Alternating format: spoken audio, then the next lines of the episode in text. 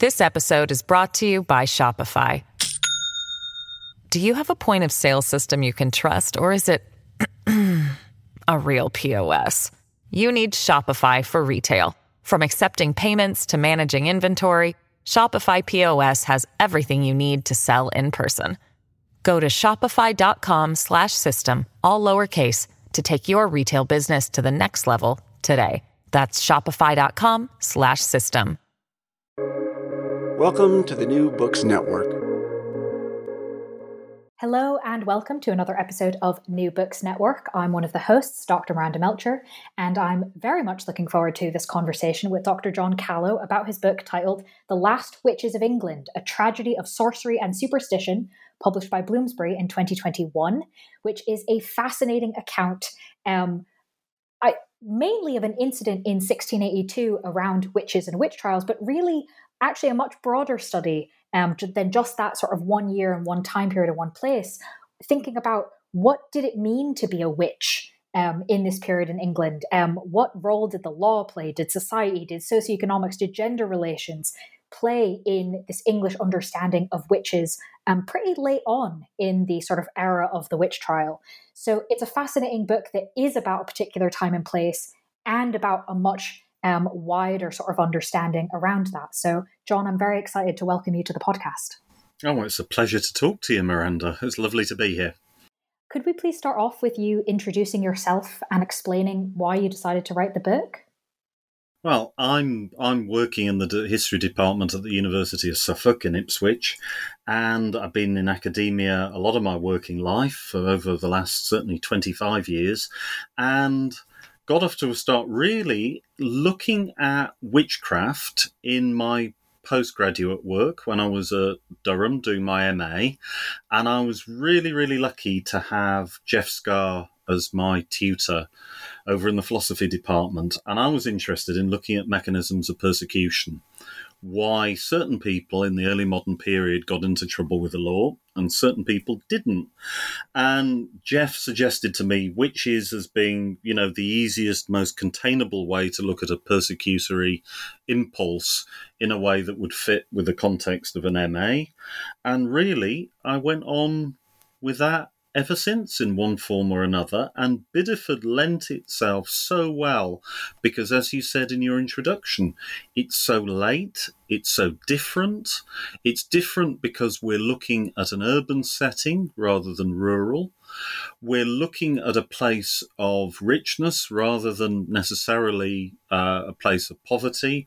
We're looking at tensions between in and out groups, but it challenges everything maybe we think we know about witchcraft.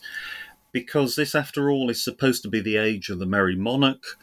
Uh, the uh, you know um, Dryden's comment about a very merry, unthinking, quaffing time under Charles II, a time of exploration, a time of the Royal Society, a time of innovation, and basically a time of fun. And none of that really registers in Bideford or the cases of the last three women we know to be hanged in England in August 1682. So it seemed the perfect local forensic pinpoint study that could maybe open up wilder fields of inquiry that is um, a very good reason to study a particular place when it kind of goes, hang on a second, this is a bit odd. Um, so I'm wondering if we could kind of start there, I suppose. Tell us a bit more about kind of what Bideford was like. Why was it such an odd place to suddenly have a whole bunch of witch accusations? Well, Bideford certainly is an odd place. It's a boom town. It's wonderful if you get to explore it today because its its rise was contemporaneous with the, the, the witches, essentially from the late Elizabethan period up until the time of, of Queen Anne. It is the big tobacco port into England.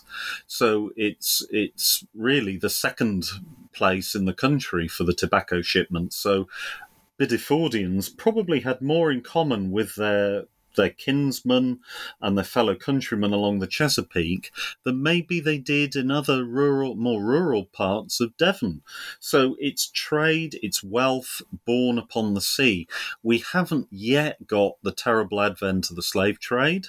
That hasn't happened at this point within a British context, even though the Royal Africa Company is set up under the future James II. That doesn't touch Bideford. What comes into Bideford is tobacco. What goes and and actually fisheries, uh, fish rather from the Newfoundland fisheries. Um, what goes out is pottery the work of the gunsmiths who were there and the coal that was being mined, certainly during the Civil War period, in the town itself. So it's rich. It's a period of, um, well, great expectations, if you like. You've got a, a, class of merchants and seamen who, by their endeavours, are making an awful lot of money through trade. But after the restoration, they're also pretty shortly deprived of their power. So the great families that had taken it for granted that they were going to be the mayors of Bideford, the Strange family, the Beals, the great pottery dynasty that was working there, the great masters of men, the, these creative classes who'd really taken the town to be their own, are suddenly pushed out after 1662 um, with uh, the Clarendon Code, amongst other things, and the sweeping of um, the provincial government of anybody associated with anything other than uh, loyalty to the Cavalier Parliament and to the Church of England. So you've got this dissenter community within Bideford who had been the top dogs who are now completely cut out of power. So that's one reason Bideford is a bit strange.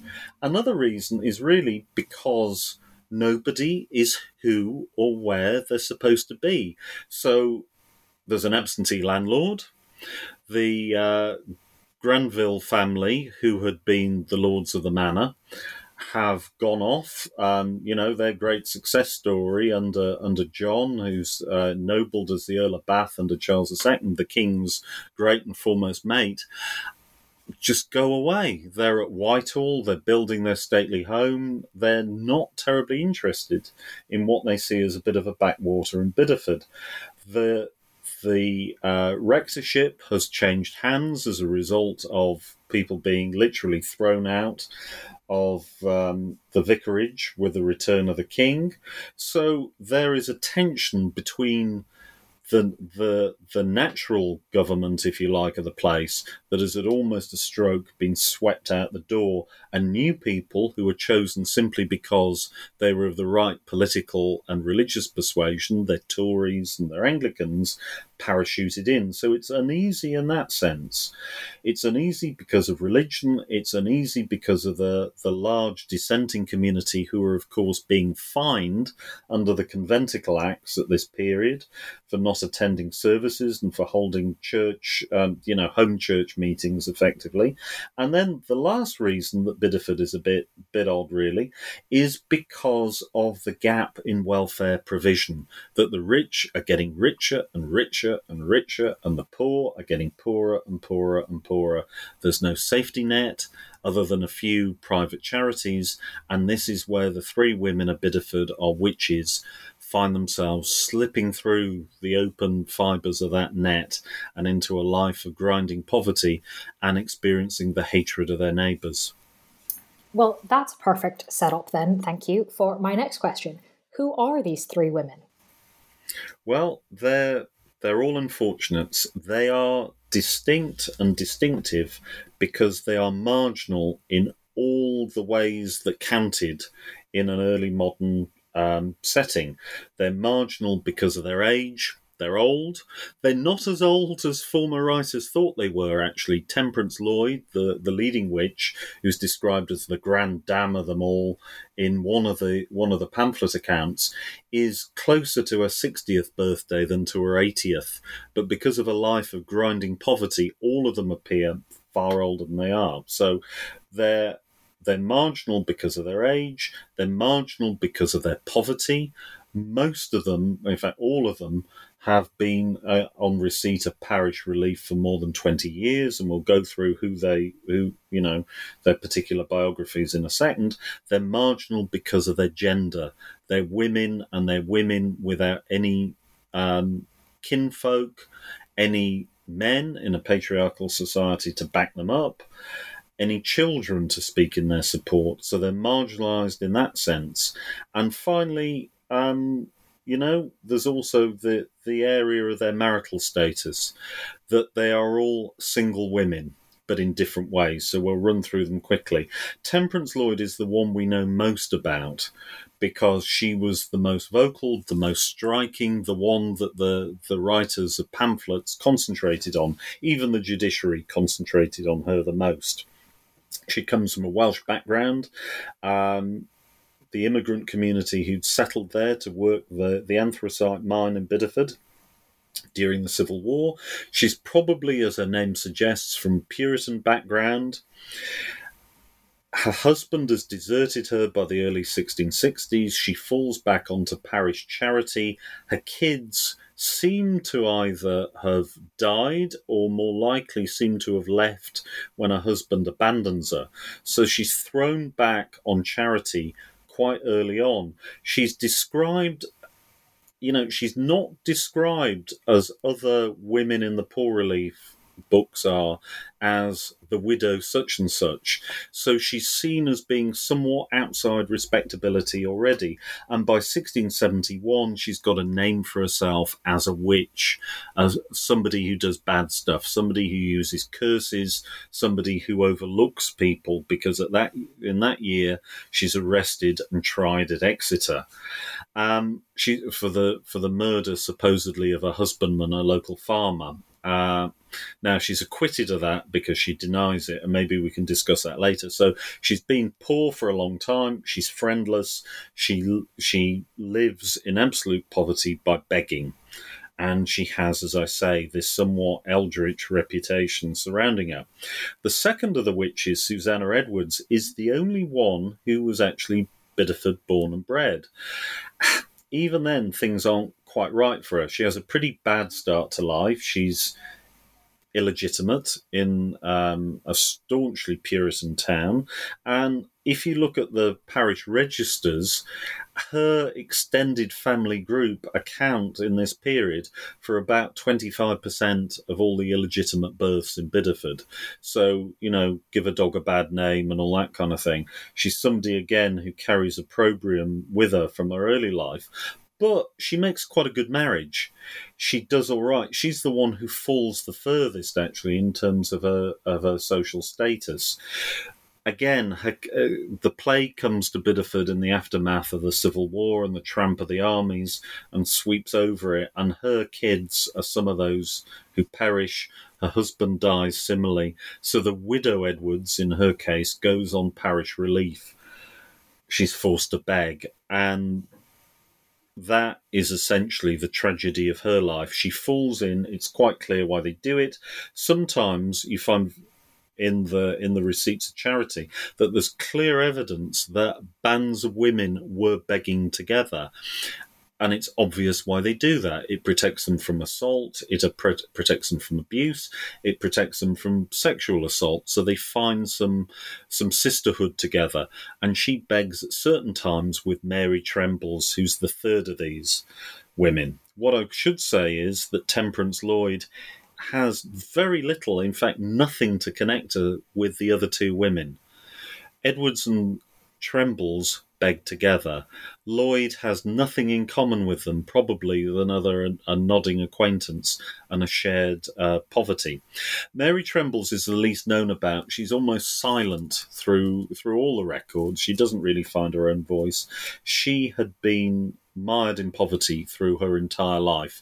Her parents come to Bideford as uh, new immigrants, this time from uh, the Protestant um, probably the Protestant north of Ireland or the Pale around Dublin. They set they settle there and they're immediately on parish relief. Her father, the wonderfully named Trojan, or it sometimes becomes trudging trembles.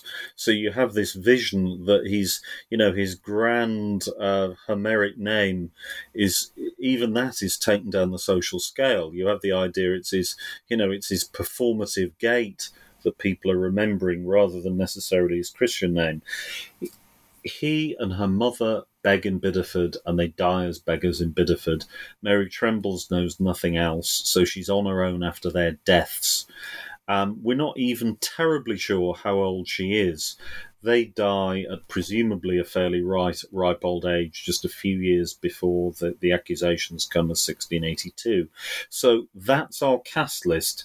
There are two more women who could have been Bideford witches, and they're Mary Beer and Elizabeth Caddy.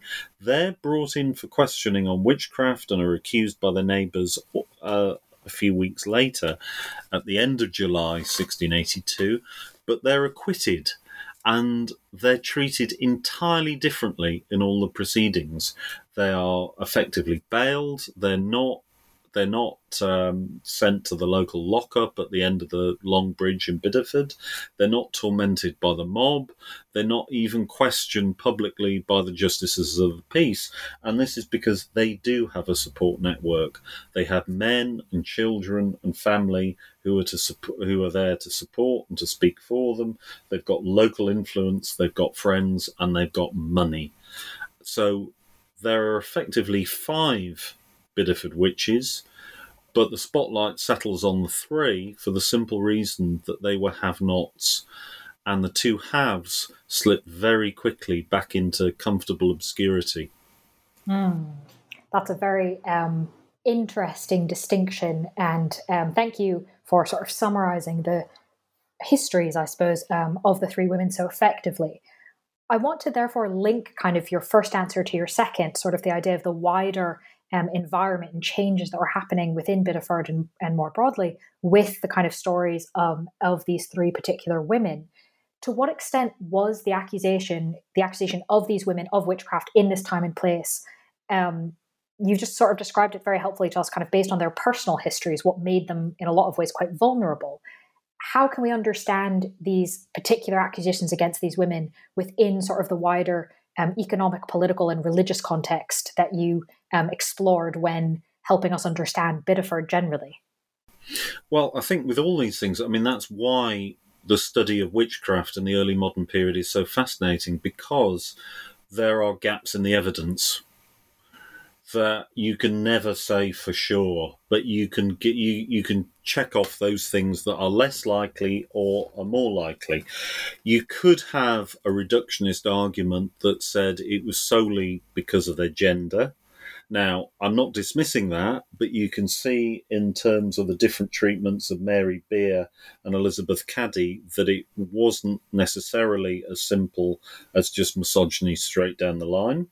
You could say possibly that it was a result of them being different because they were outsiders from a, certainly in the case of Trembles and Lloyd that they were respectively Irish and Welsh. So there could be a sort of xenophobic fault line you know uh, inside Bideford. That that I think is less plausible because you might even argue, given the given the Thomas family were their, their accusers, that actually Temperance Lloyd's problem is due to fault lines within the the settled Welsh community within Bideford. So it's a bit more nuanced than it than it might have been. It's not diametrically opposed, you know, the English simply against the Irish and the Welsh. I think also to follow on that is they they all have one thing going for them that they're all Protestants. Um, which again offsets that sense of being maybe ethnically different to a far greater extent than maybe such things would, would count today.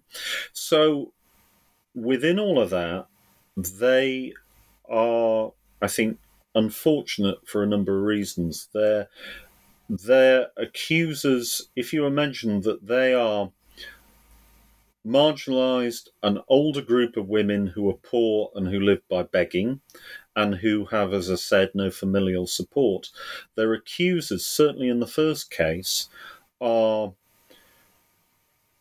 far more well, they're younger women, they're women who have family support, who have modest, well, more than modest incomes from their family groups, and in fact, who are quite affluent.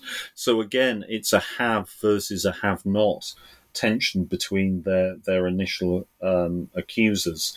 I think the the other things that that gave rise to these these charges actually lie, lie in in the nature of begging itself. What is it that beggars do or don't do that leaves them open or makes them look like agents of the devil? And I'd suggest if we think about this in purely modern terms,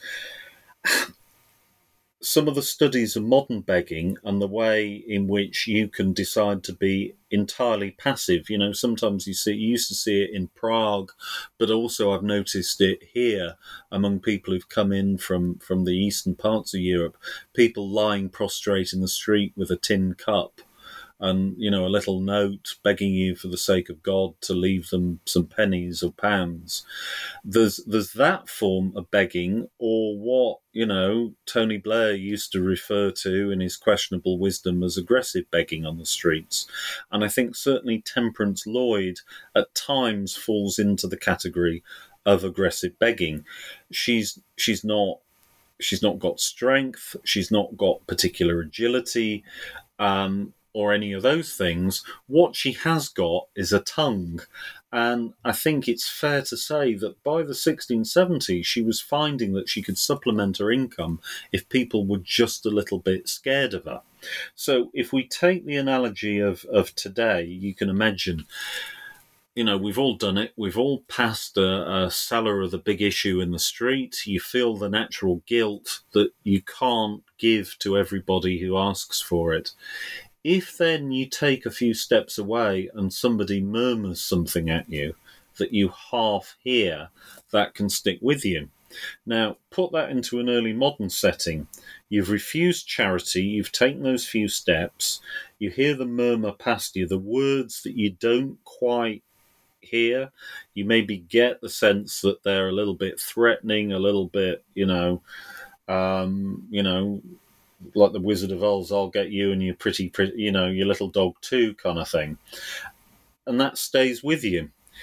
If then misfortune hits you or your household within days or weeks, that sense of guilt at refusing charity can pivot and turn to hatred, I think, very, very rapidly if you think that you have been cursed by one of these women. And that's certainly, I think, what instills itself within the fabric of Bideford society. And Temperance Lloyd is incredibly unfortunate.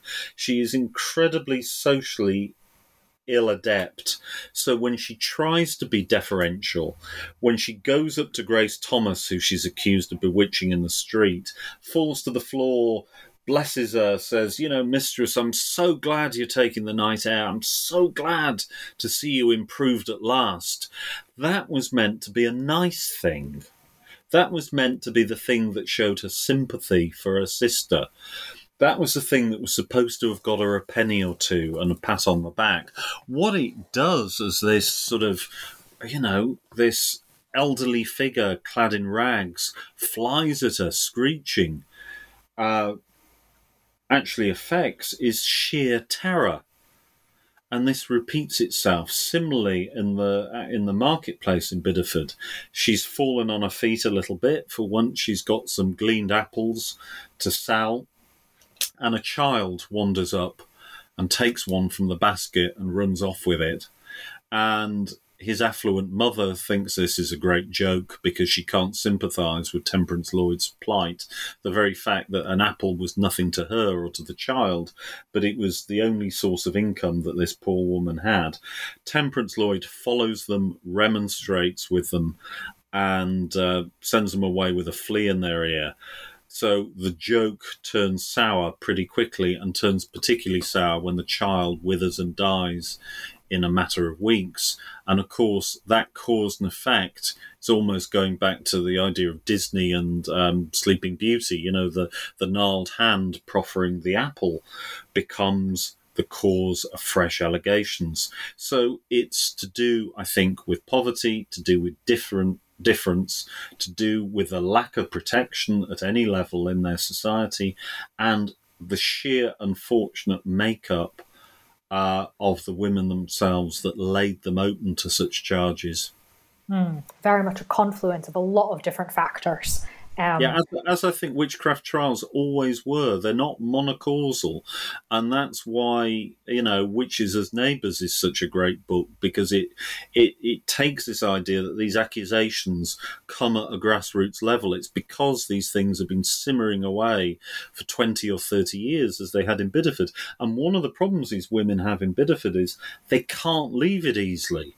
If they'd have had the means, they can't cross the toll bridge because that would cost them money they, you know, they can't jump on a ship and go somewhere. So their lack of mobility, their physical mobility and their social mobility, means that they end up as being perceived as a pest rooted in a community that doesn't want them.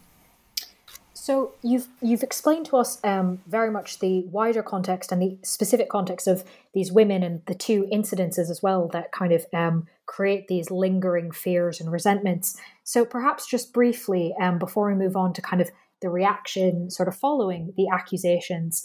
Um, how exactly were the three women accused of witchcraft? Well, Temperance has has a long backstory. She's arrested for it before in 1671 and 1679. Um, so she's got a name already as a witch.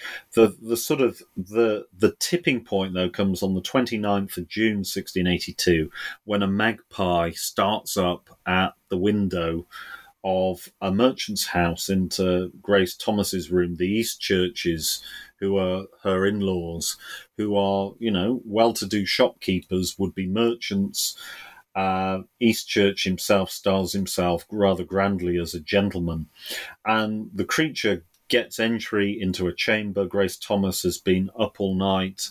The women of the household are convinced she's on the point of death. She pulls through to the morning, and then at the very point they're, they're recovered, a bit bleary, a bit tired, understandably emotional. This creature starts up at the at the women cleaning the chamber, flies around, dashes itself against the window before finally breaking free, and it terrifies the household. What then happens, just as they're calming down at this thing starting at them, they're telling the story, they're they're round the table downstairs, and they hear something scratching or something under the eaves of the house by the door. They they fling the door open and there is Temperance Lloyd literally eavesdropping. Now, if only, and this is where I say her luck fails her at every conceivable point, if only she'd stopped and explained, it might have diffused the situation. What actually happens is that she turns on her heel because probably she's been as frightened as they are by the door flying open on her, and she runs off up the street. So the appearance of the bird becomes linked to the appearance of the woman and they have this idea that the bird is not not just a little scavenger. What it is is a familiar spirit an actual agent of the devil. And if you think about the way the three women are operating they're begging, they're scavenging, they're gleaning, they're doing all these things that these animals, their supposed familiar spirits, which include birds, which include pigs. There's loads of stuff because the the barrels that bring stuff in from the Chesapeake seem to have just been dumped on the quayside and frequently frequently upset. So you get all these things coming down from the local government in Bideford saying, "Would you just clean up the quayside because the spilled tobacco, the spilled meat, the hogs are running riot there.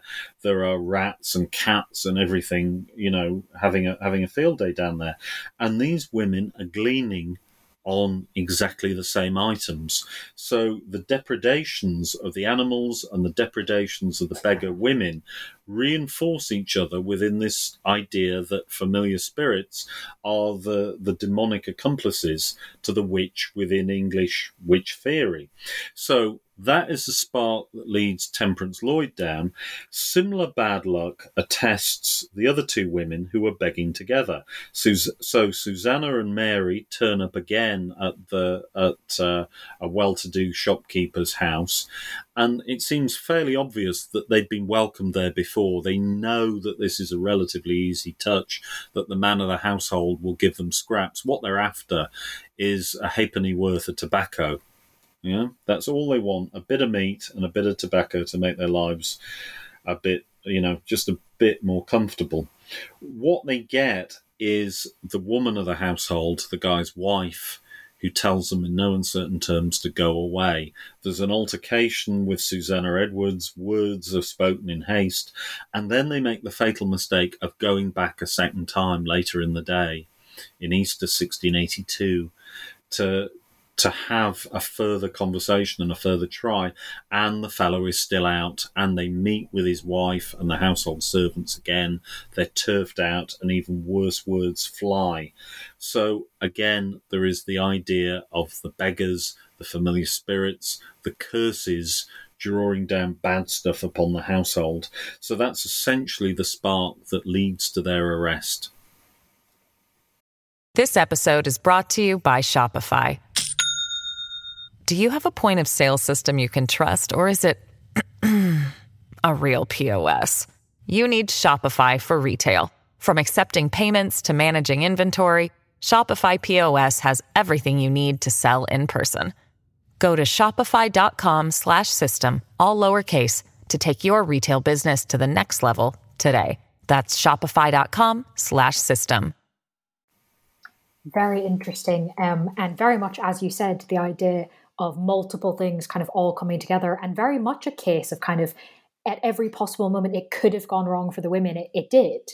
Um, which is really quite interesting when you think about kind of how many things had to go a particular way um, to end up with not just kind of someone muttering under your breath oh they're a witch um, but it really escalating to such a degree.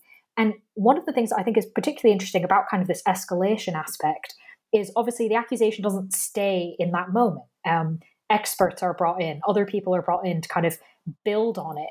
And I was particularly interested in um, your discussion of doctors and religious men, both from within Bideford, but also from outside as well, um, who maybe didn't necessarily believe in witchcraft at that point, um, but were very willing and sometimes even quite eager to support the idea that these women were witches and should be tried accordingly. So, can you tell us about kind of the impetus, I suppose, um, from these doctors and religious men?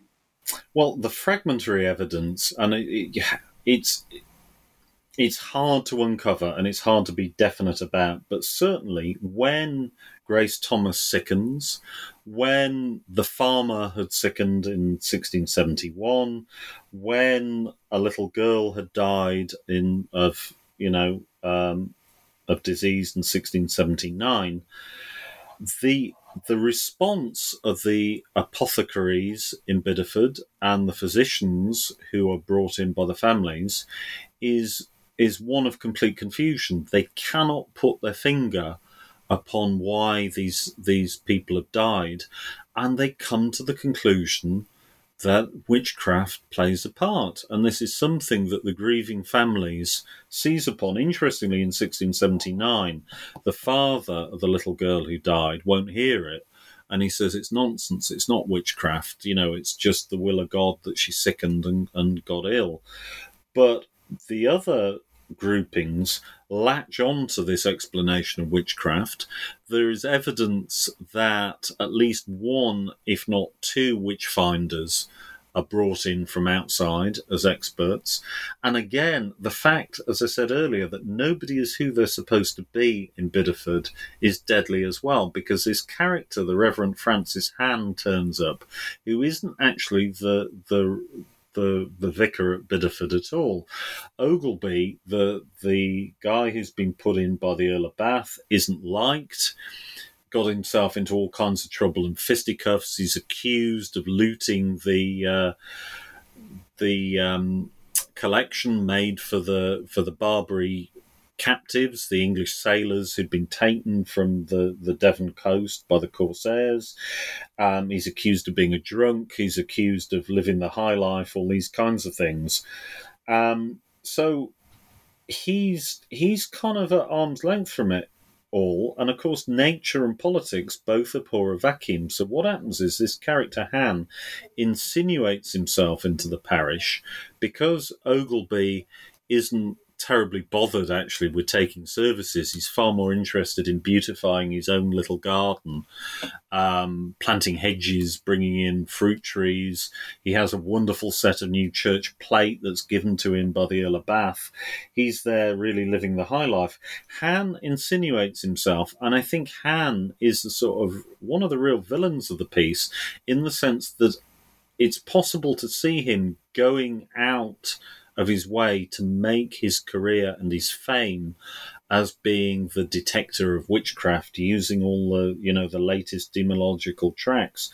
And he i think is certainly a spur to the prosecutions. So it's not this idea that there is you know early modern england is not this sort of morass of rather stupid folk um, wandering around dreaming up witchcraft allegations out of their stupidity and their, their prejudice, the allegations in Bideford are settling because a swathe of the elite, a swathe of the educated class, are prepared to promulgate them and people latch onto them because their their betters are basically saying that this is something that is there and it's there on account of scripture it's there in classical writings it's there in the fabric of the law, and that is a particularly deadly combination. Mm. It is really, especially when you list it so clearly.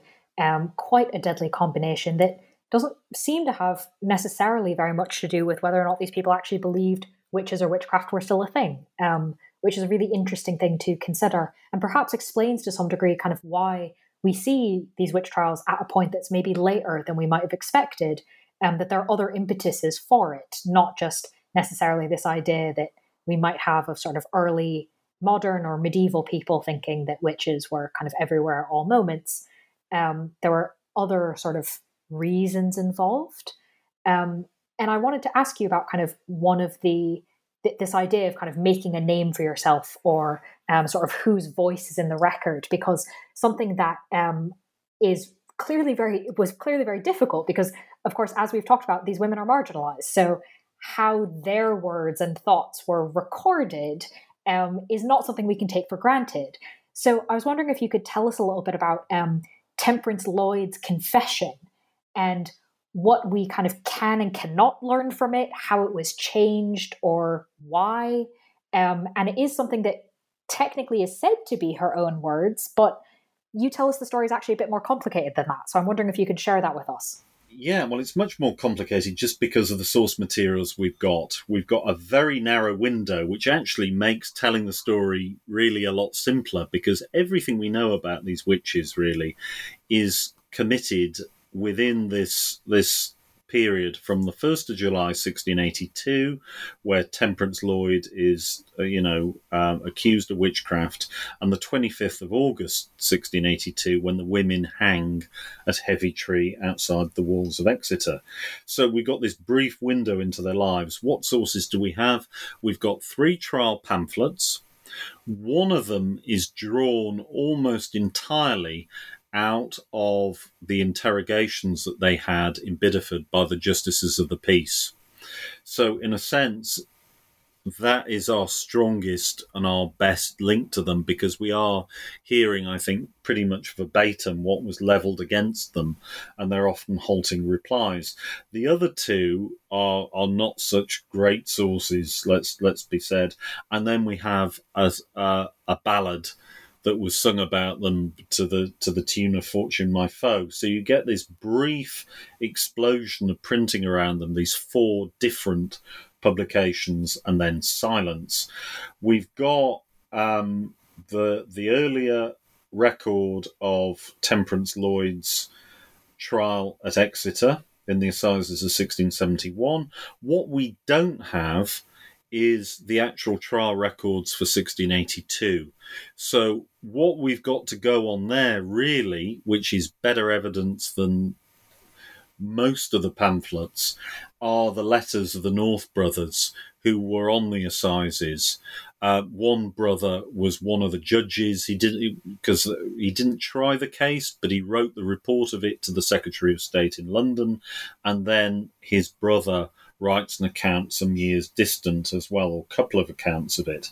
So that's the only glimpse we actually get of the court case. So we don't have, if you like, the smoking gun for what for what gets them to the gallows. But what does what we know does get them to the gallows is the fact that unlike in Temperance Lloyd's case in 1671, they all um, say that they're guilty. They all confess.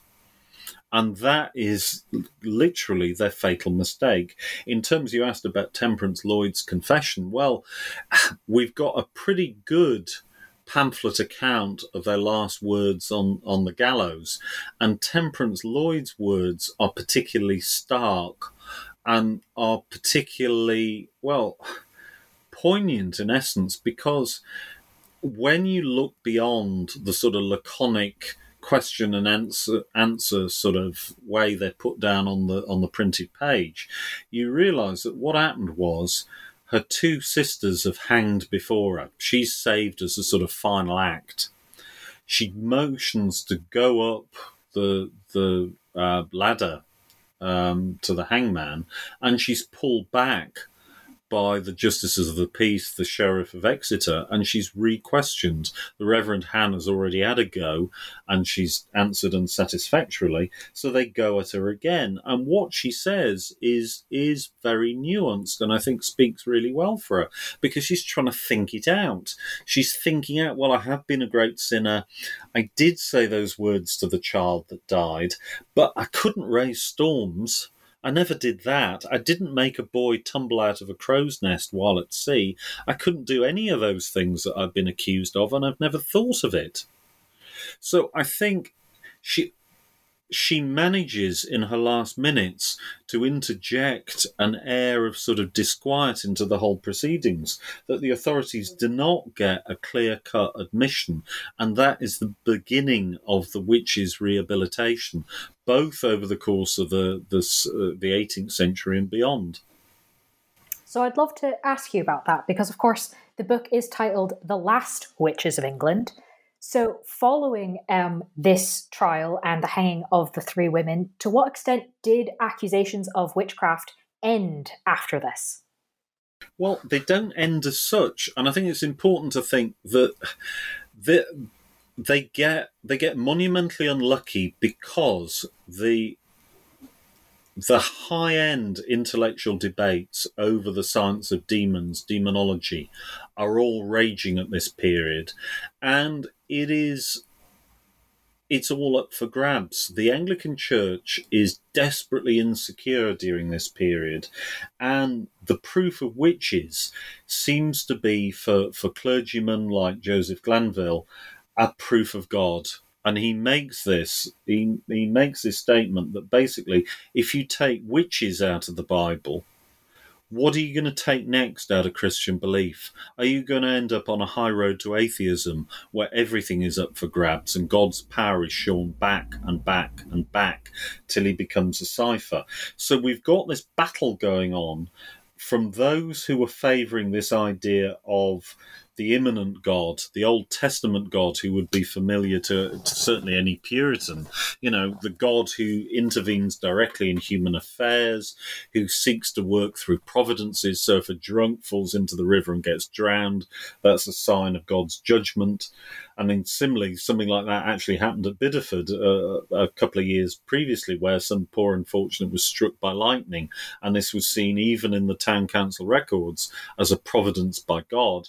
And then the move by others to a far more uh, transcendent God, the God maybe we're more familiar of, certainly in a Church of England setting today, the God who was once inextricably in, uh, involved in human affairs through the sufferings of the, the tribes of Israel and through all the pages of the Old Testament, all through the life of Jesus, but whom now has sort of stepped away from human affairs and works at sort of one, two, three uh, removes from humanity. So this this intellectual battle is going on, and this is against, of course, the background of the of Cartesian thought, which is suggesting a God who is far more transcendent, a far more mechanistic view of the world.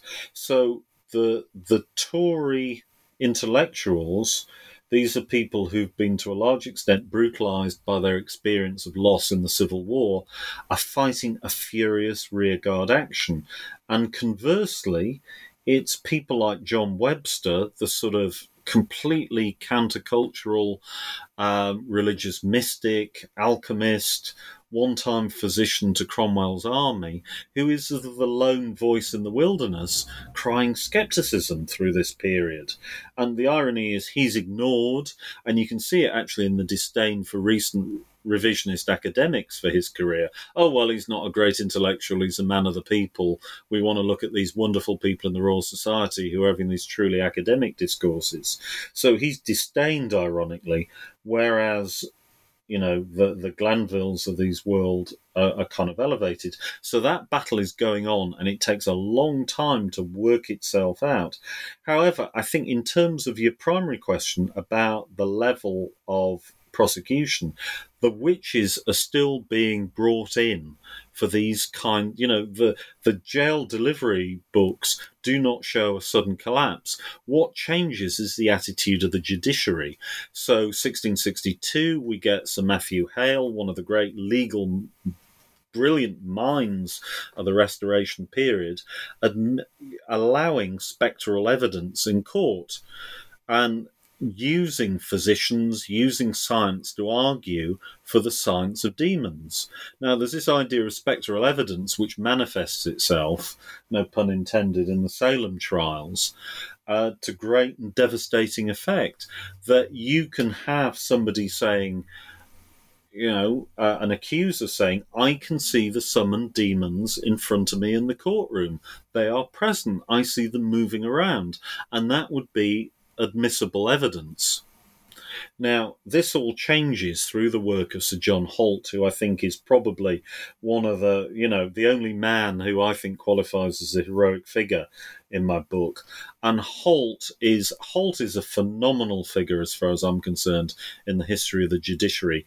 He's a bit equivocal. He, on one hand, he defends when no one else will Sir William Russell for treason against Charles II, but at the same time, he's taking cases to support Charles II's assaults on local government. So he's hedging his bet a bit in the 1680s by the 1700s, he's somebody who is stopping the spread of slavery to England. Um, one of his judgments halts the spread of slavery and frees an, an African slave who jumped ship in England, which is, you know, a pretty landmark judgment. And then, in the case of uh, of witchcraft um, suspected on the South Bank in Southwark and London, um, around a woman with a wonderful surname of either Morduck or Mordyke, depending which case you get. And her heroism helps him because she never admits, even though the mob bloody her, cut her, pull a lot of her hair out, stamp her onto the ground, she still protests her, her innocence.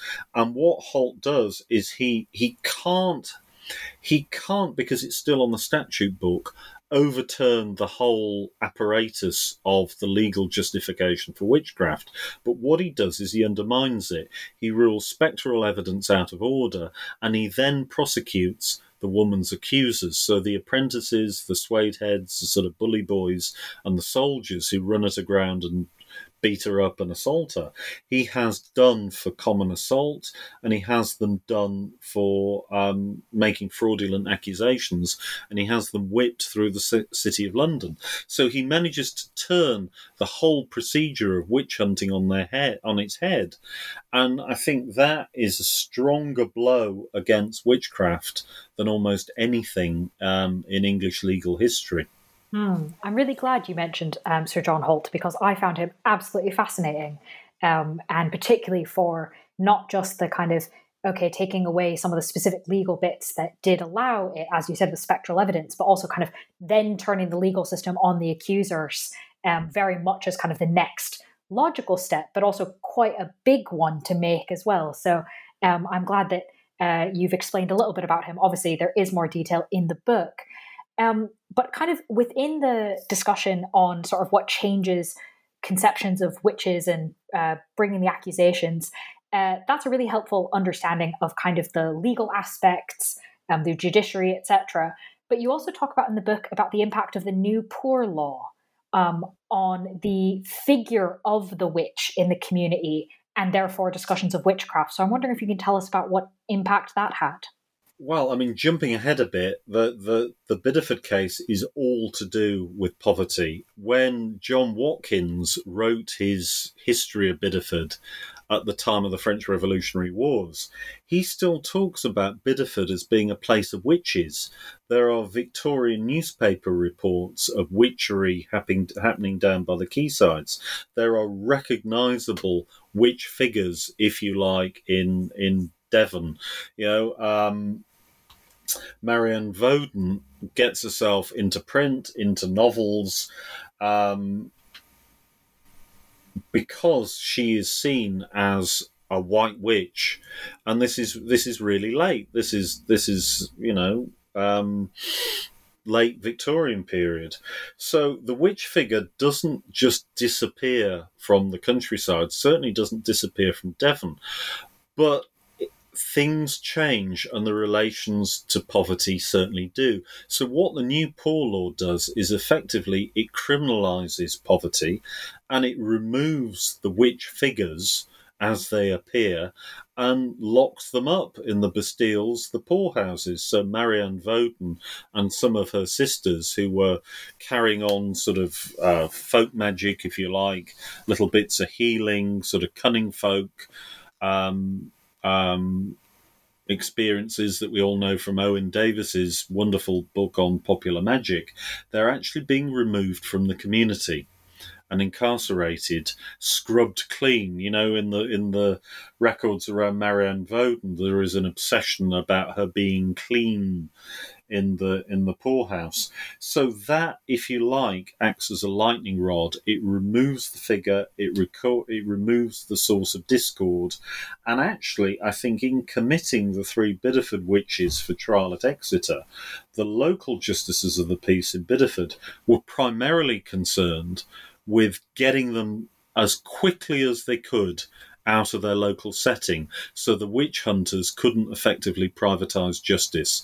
The the the the leaders of the social elite were concerned that their power was on the ebb tide and they had to do something about it. Simply removing the witch was one way to it, and the new poor law certainly did that across England and Wales in the you know in the Victorian period. Mm. I thought that was particularly interesting. Um, and I do think there is a parallel with what was done um, earlier with Temperance Lloyd um, and the other two women as well. So I'm, I'm glad that that connection sort of makes sense. Um, we're coming to the end of uh, our time. Obviously, you've uh, very helpfully explained to us um, a lot of the key points in the book, though I will say again that uh, the book itself obviously has a lot more detail in it. So listeners are encouraged to um, read the book in full if they're interested. Um, but I'm curious before I let you go. Uh, the book came out last year in 2021. Um, so if I can ask, what have you been? What are you working on now, or what's your next project? I'm working on uh, a study of Gerald Gardner, the founder of modern witchcraft, effectively, or revived witchcraft in the Isle of Man. And then I'm doing a little guide for Cambridge University Press on him in their Elements of Magic uh, series. So those are the next two off the off the kind of runway, and then there's some other projects with Bloomsbury that will will come to fruition probably in time. pro- but probably they'll be back to sort of early modern witchcraft. So that's where I'm at at the moment. Fair enough. Uh, that sounds very interesting. Um, best of luck with those projects. But while you are off working on them, um, listeners can read the book we've been discussing, which, as a reminder, is titled The Last Witches of England The Tragedy of Sorcery and Superstition, published by Bloomsbury in 2021. Dr. John Callow, thank you so much for being on the podcast. Oh, it's been a pleasure, Miranda. It's been wonderful. Thank you.